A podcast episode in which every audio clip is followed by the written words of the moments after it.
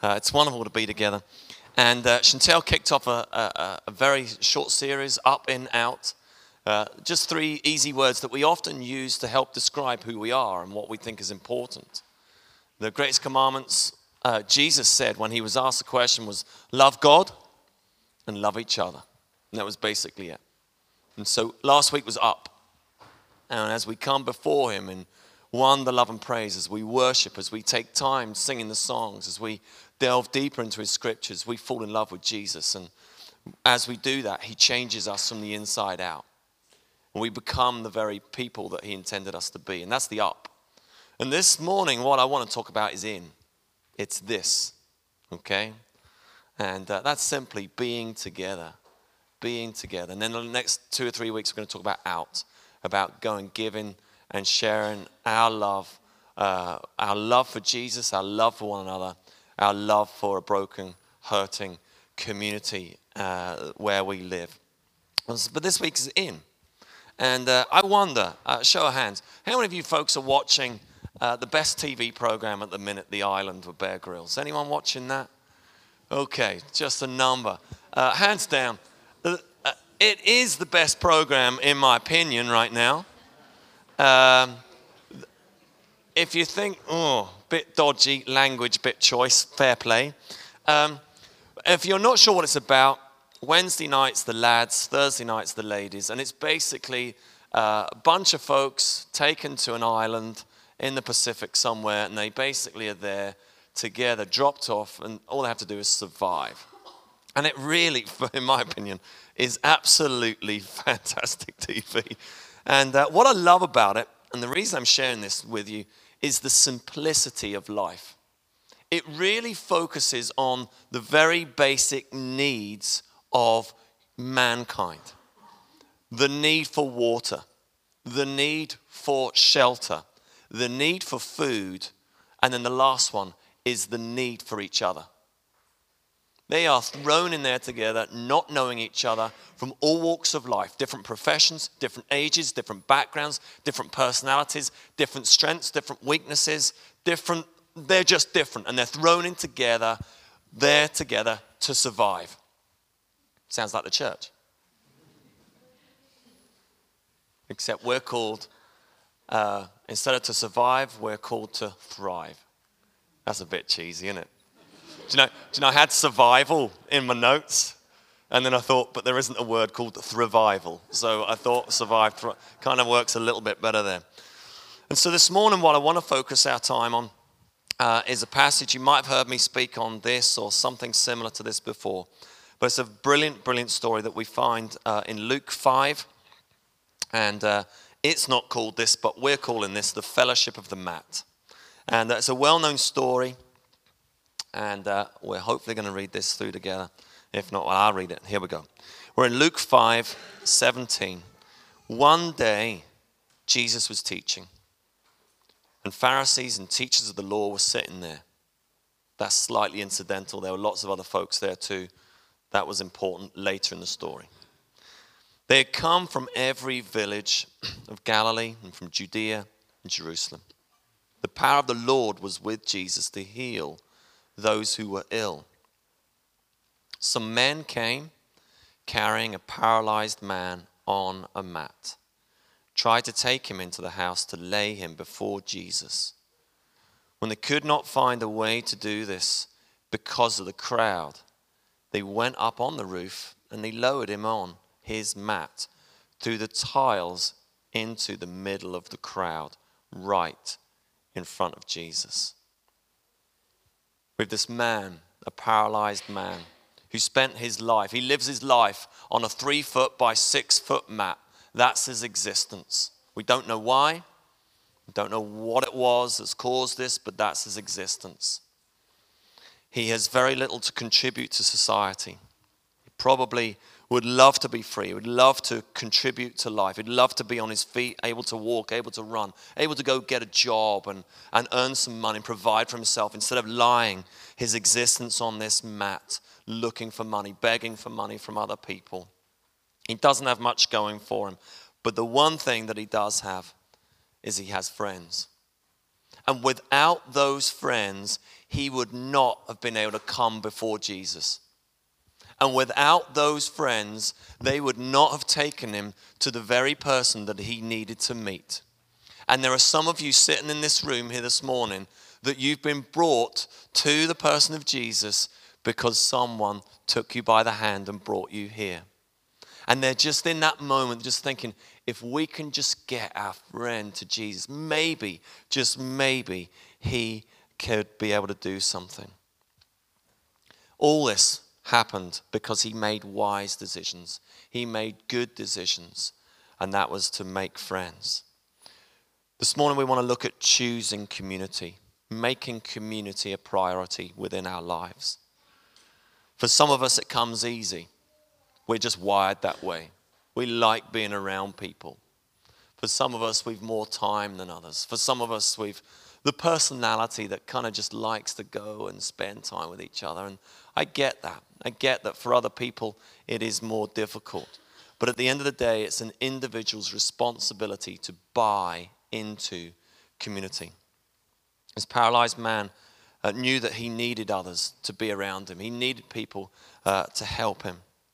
And we live in a more civilized society, but in those days, uh, the Greeks in that ancient world in those days would have uh, killed uh, or disposed of newborn infants with physical abnormalities. In Rome, uh, during the fifth century, books were written that stated that if a child would be killed quickly if they were deformed in any way. And here in Israel, it was, it was deemed to be that if you had any abnormality, it was usually caused because of something that was wrong about the person, something that the person had done wrong themselves. And so, despite this stigma, despite all these things going for him, he chose to make life and do life with other people. The point is this we rarely drift into community, we rarely find ourselves in with a group of folks. It's something that we choose to do and something that we must do and make uh, a priority. What do you think is the, uh, the blueprint for uh, Christian church and small groups and doing life. We've, we've used it before. What, what's the passage? This is a question. Go for it. Acts 2, end of Acts 2. Isn't that the passage? We spoke on it just a few number of weeks ago about how all the believers met together in their houses daily. And they, they shared those who are in need and uh, they broke bread and they did communion together. And the Lord added to their number daily those who were being saved. Isn't that pretty much about it? That's, that's what we use. And it's brilliant. And there's so many values and there's so many things in that passage that we use and that we model and we can teach on and think that's how we do life. That's how we should share lives with each other. And it's good. But what we're doing there is we're imposing a first century uh, teaching on and uh, understanding of community into a 21st century. And it, whilst the values are still the same, it is not possible to meet daily in our homes and do all that stuff. Sure, it's not. No. Why? Because we've got work. We have to get up tomorrow morning and go to work. Why else? What are the things? What are the things that fill our lives? Just throw them out there. Go for it. Family. What else? Hobbies. What else? Okay, yes. So geographically, we, we, we're more spread out. What, what else kind of keeps us from being to do what they did in, in those years? Very good point. Individuality. You're looking around going, I don't want to spend any time with him. That's Stephen Hillis, by the way. You want to avoid him at coffee? He has no intention spending any time with you. Okay? There's a large degree of truth in what you say. It's like, I, I want to be with myself here, or I just want to, you know, there's an element of truth. One or two things. Come on, what else? TV. Thank you. We got there in the end. My goodness. You know, here's, here's the thing. Here's the thing. Really quickly, so there are there's so many pressures on in our modern day society. We're busy, we're busy, we're busy. And we we we have all these things like I was chatting to someone the other day and they said, I, have been meaning to catch up with such and such. It's almost like they have to make an appointment six weeks in advance to meet that person. You just think, oh my goodness, what's happened to our lives? What happened to the time when we just went round to someone's house, knocked on the door, said, Are you free? Like, oh, come in, cup of tea, all that sort of stuff. Life has changed, life has moved on, but some of the things that we do feel it, TV being one of them, tablets being another one, all the multimedia stuff being, you count up the hours. You shed some of that stuff, you cut that in half, you've got loads of time for coffee. You've got loads of time to making it to group. You've got loads of time to go in and, and doing hobbies with other people where you have community in life. It's absolutely possible. But where are we? Here we are. Everyone has a mat. His mat, the paralyzed man's mat, was plain to see. It was a physical thing. But the physical thing represented actually what was wrong with him. It was plain to see, and he couldn't hide his mat. Everyone could see it. And yet, everyone has a mat. The mat represents this what is broken about us, what is not right about us, our stuff. And for some people, it is plain to see. But for others, what we do is we become professional hiders of our mats. And we do everything in our power to just seem to be, we're dead on, we're fine. One of the things, if you're coming to our church, what we talk about often is come as you are. And that's what we mean come and, and, and be seen. Be seen. I'm going to talk about that uh, right now. That the mat represents our stuff, and in community, we choose to be seen, to show other people our weaknesses, our brokenness, our imperfection. And as we do that, we come together before Jesus to allow him to do what he does for this man in the story, and that is to bring healing. This man has developed, cultivated friendships with the roof crashers, the men who one day embark on this journey. It's, it's the life group of dreams, it's the small group who's saying, We're going to go. And they pick him up literally. They carry his mat and they take him to the one person that they think can do what needs to happen. And they take him. The room is full, it's full of people, there's no way in. And they come up with this brainwave. Let's see if we can open a hole in the roof and lower him in through the roof.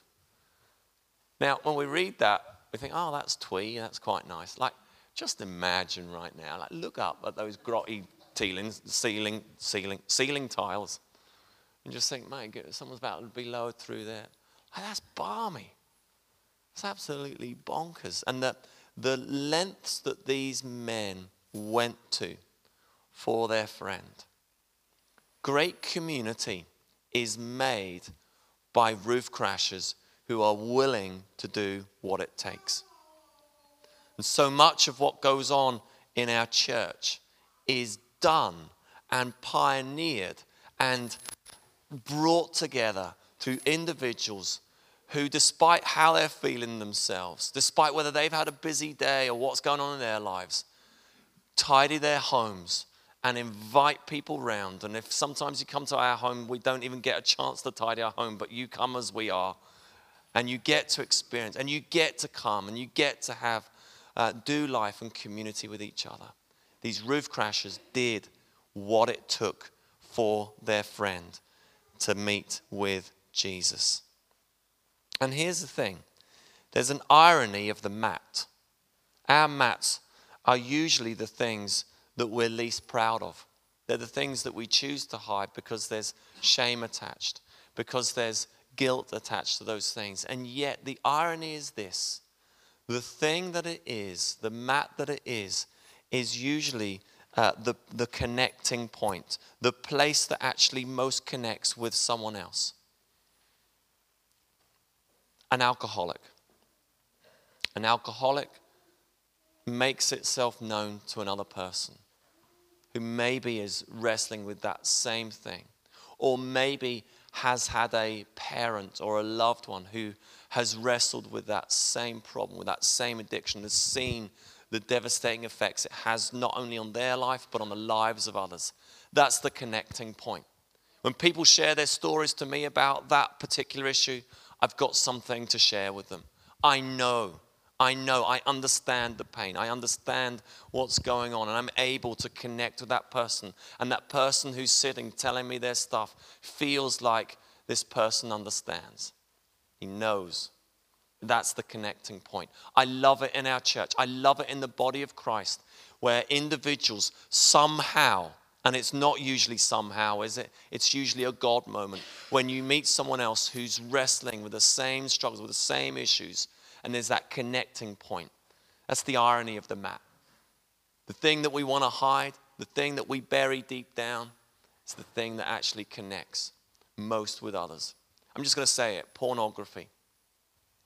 Pornography is one of the, one of the biggest struggles of, uh, of our modern day time. It happens, it happens, it happens, happening right in this room here with individuals who are struggling with that particular issue. It is one of the most deepest shameful things. And yet you speak it out there, you get it out there, you share it, you find someone. That's the connection point. That's the time. That's the opportunity. That's the place. That's the opportunity where individuals get together Say, okay, let's go to the man who can help us. Let's go to the Jesus who knows how to deal with that one. It's just one. Alcoholism, another one. They're big ones. There's other things. There's other things going on right across the room, right in our hearts, right in our lives. And as we choose to be seen, as we choose to make ourselves vulnerable with each other, as we choose to journey our lives with other individuals, we go together. There are no lone rangers in the kingdom of God.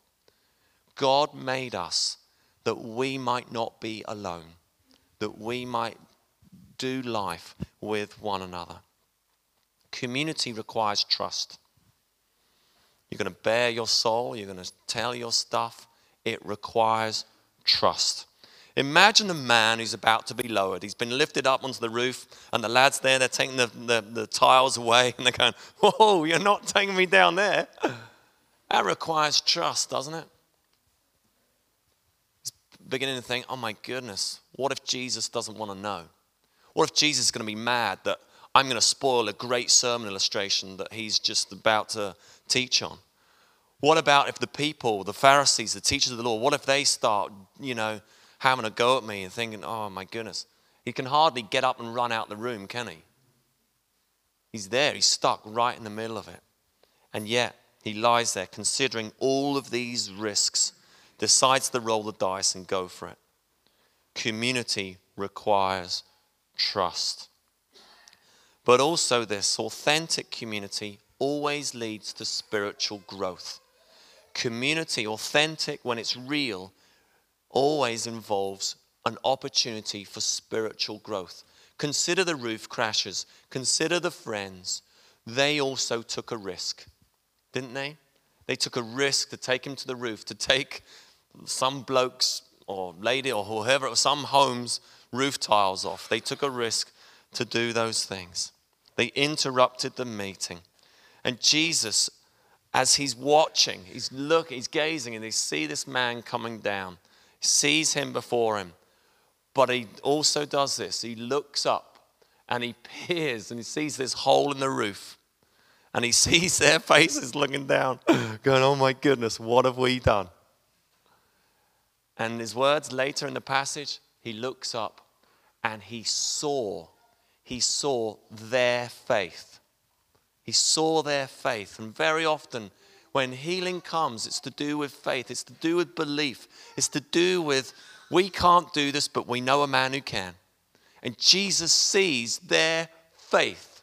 And how do we spell faith in our church? R I S K. That's how we spell it. Faith is spelled R I S K, risk. And these guys took a risk. They took a risk. And so True community, as we gather together, as we trust one another, requires risk. It requires, you know, I'm gonna, I'm going out there on a limb. I know, like Stephen Hillis, I don't want to have to spend time. I know, I ah, I don't want to have to. I know that. It requires risk, and it requires an element of trust also. I've invited um, a couple of people, uh, like we did last week. That was so brilliant last week. And we thought we'd do the same this week. So, Terry, you're up. Um, I don't know what these folks are going to say, which is, which is a risk. um, I've just invited two folks to share uh, from their perspective, just to talk briefly uh, about community. So, Terry, you, did you want this? Yeah. You do? Okay, no bother. Thank you. This is my technology. Good man.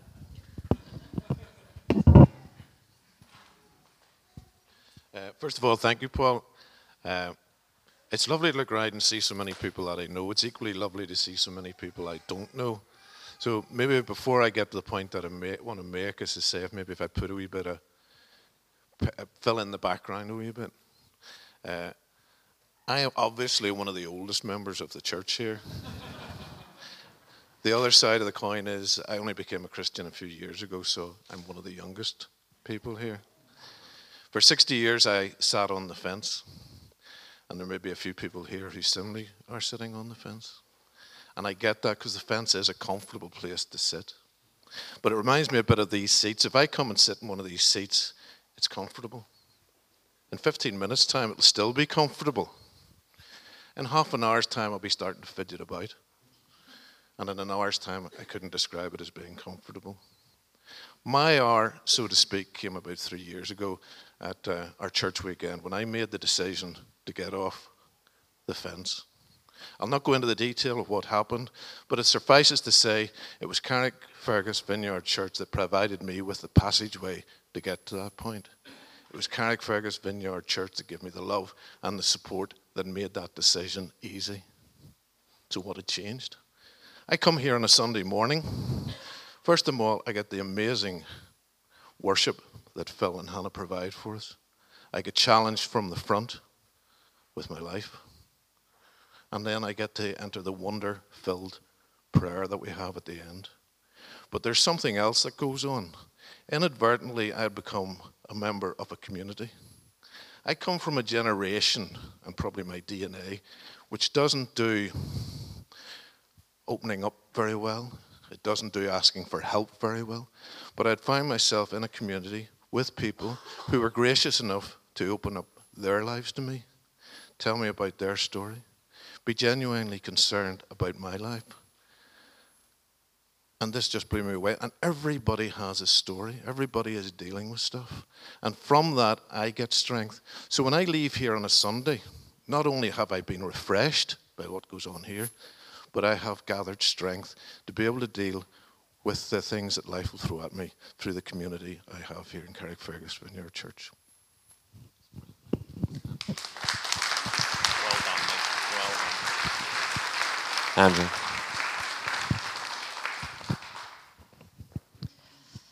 Oh, I don't know how to follow that. Um, but about three years ago, just around the time that Terry is talking about, actually, um, Andy and I were this close from spending every Sunday morning um, on the Lisburn Road in coffee shops and at the park with the boys.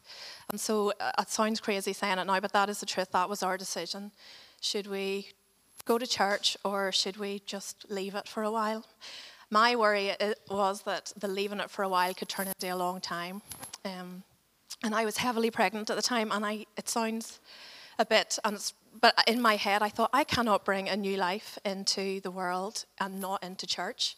And like both Andy and I had been in church most of our lives, so to me that was like a quite a, a weird concept. Um, Andy was more of the opinion, yes, that's okay. We are, we are our own people, or our own community, and we're better off without other people. And by the way, I do have permission to say that this morning. You don't need to come and have a word with Paul and Chantel about our marriage or whatever. Um, Andy, Andy knows what I'm talking about him, and he would have come himself. Maybe some other time he'll stand here instead of me. But um, so that was, you know, so coming here was a decision, and it, it was really difficult at first. I came on my own one week with the boys um, because Andy was at work. Um, and then, you know, I sort of said to him, look, you know, we should come along to church. And he was like, oh, right, okay. So he came along then a few weeks later.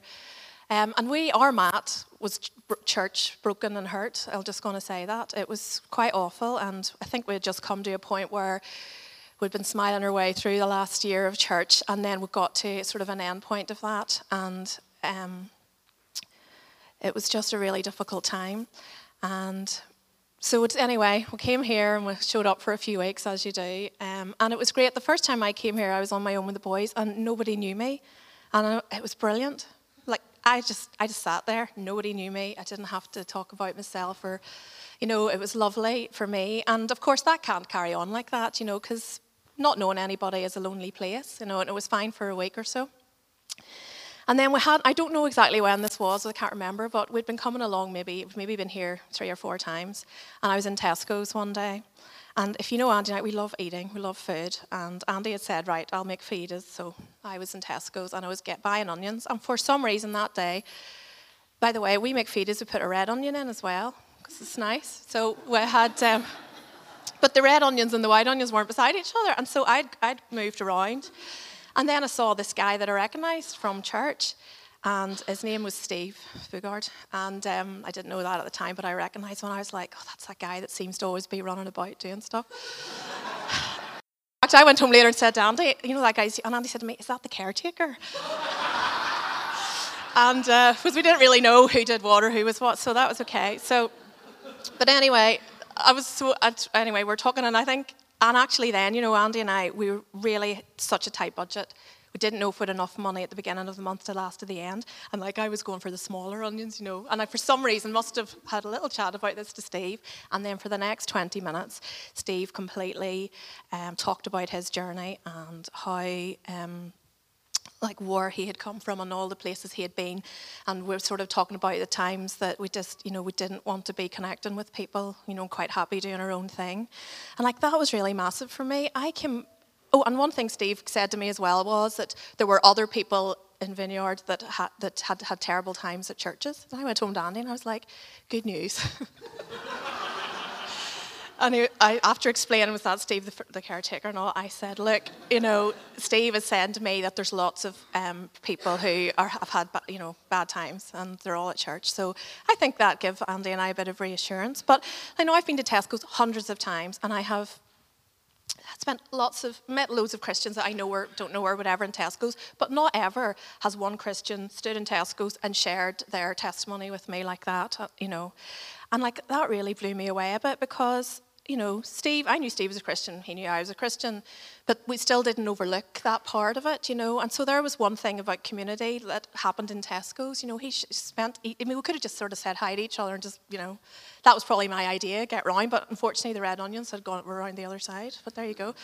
So that was one of the first things. And then we've been here for a while and they were talking about different home groups or whatever, and I just, um, you know, um, there's going to be a home group in Jean and Andrew's house, and we were asked if we want to go, and we were like, yeah, yeah. And I was like, Dandy, oh no, I don't really want that. You know, it's just you're having to go into people's house and let them get to know us, and that is so hard, you know. But we did, and Andy and I love hospitality, and like if you look in the Greek, that hospitality really means. Um, you know, pers- a pursuit of the love of strangers. And like Jean and Andrew opened their house to us, they did not know us from, from Adam. We didn't really know them. But that was, you know, that really helped us to get to know people. And then just one of the other things I want to talk about, you know, but we had to, yeah, we had to decide. We had to decide to go to that, and that was hard. And we went every other week, and Aaron was a baby, and you know, it was it wasn't the easiest um, time to get there, but we still went, um, and it really helped us to build up trust with people again. And then a while after that, I suppose I'd realised how important prayer ministry was at church, and I really wanted to be able to pray for other people. And I was thinking about this prayer ministry course that I'd seen. And so I'd sort of got to know Kathy a wee bit. And I said to her one day, Oh, I've seen this prayer ministry course. And she goes, Oh, I've seen that as well. And then I just said, Will you come with me? And I just blurted it out. And she's like, Yes, all right, let's do that. And then that community then that Kathy and I had together was so important. So we're driving to Belfast every other week over the course of about four months. And we had that time to talk. And we didn't really know each other, but we got to know each other. You know, but I had to, dis- you know, we had to decide to do that together, that journey. Um, and we were both on, of course, our own journeys um, as it was at the time. But like, I could have just decided not to do that. I could have decided not to ask her. I could have gone on my own. And like, I would have missed that you know, and God has always given us lots of opportunities to connect with people. And I don't mean connect on Facebook, I mean literally connect and actually talk with each other, spend time with each other. You know, and it's just so important. Church is church, and it's great, but what happens from Monday to Saturday is so important. You know, we can do things together, and when people get together, they get ideas. They get ideas about life group. You know, God really uses that. God speaks to people. Um, there's a lot of wonderful things that happen in community. Um, and so I just really want to encourage you today. Maybe you've been maybe you've had that day of sitting in the back, no one knows me, but maybe that's not gone on for two weeks or two months. Maybe that's been a two years for you. I don't know you all, so I don't know that. But you know, it's about as Paul says, you know, taking a risk. You've got to put yourself out there. You have to decide community. You have to choose it for you. You have to choose it for your family. And I hope that I've tried to explain today that it really is worth the choosing.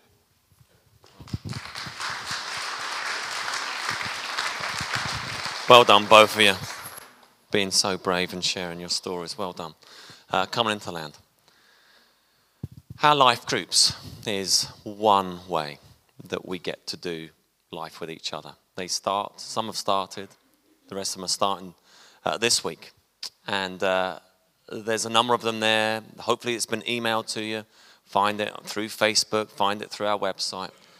I'm encouraging you, I'm not making you, I'm encouraging you have a look at the list, pray, choose one, sign up, and go.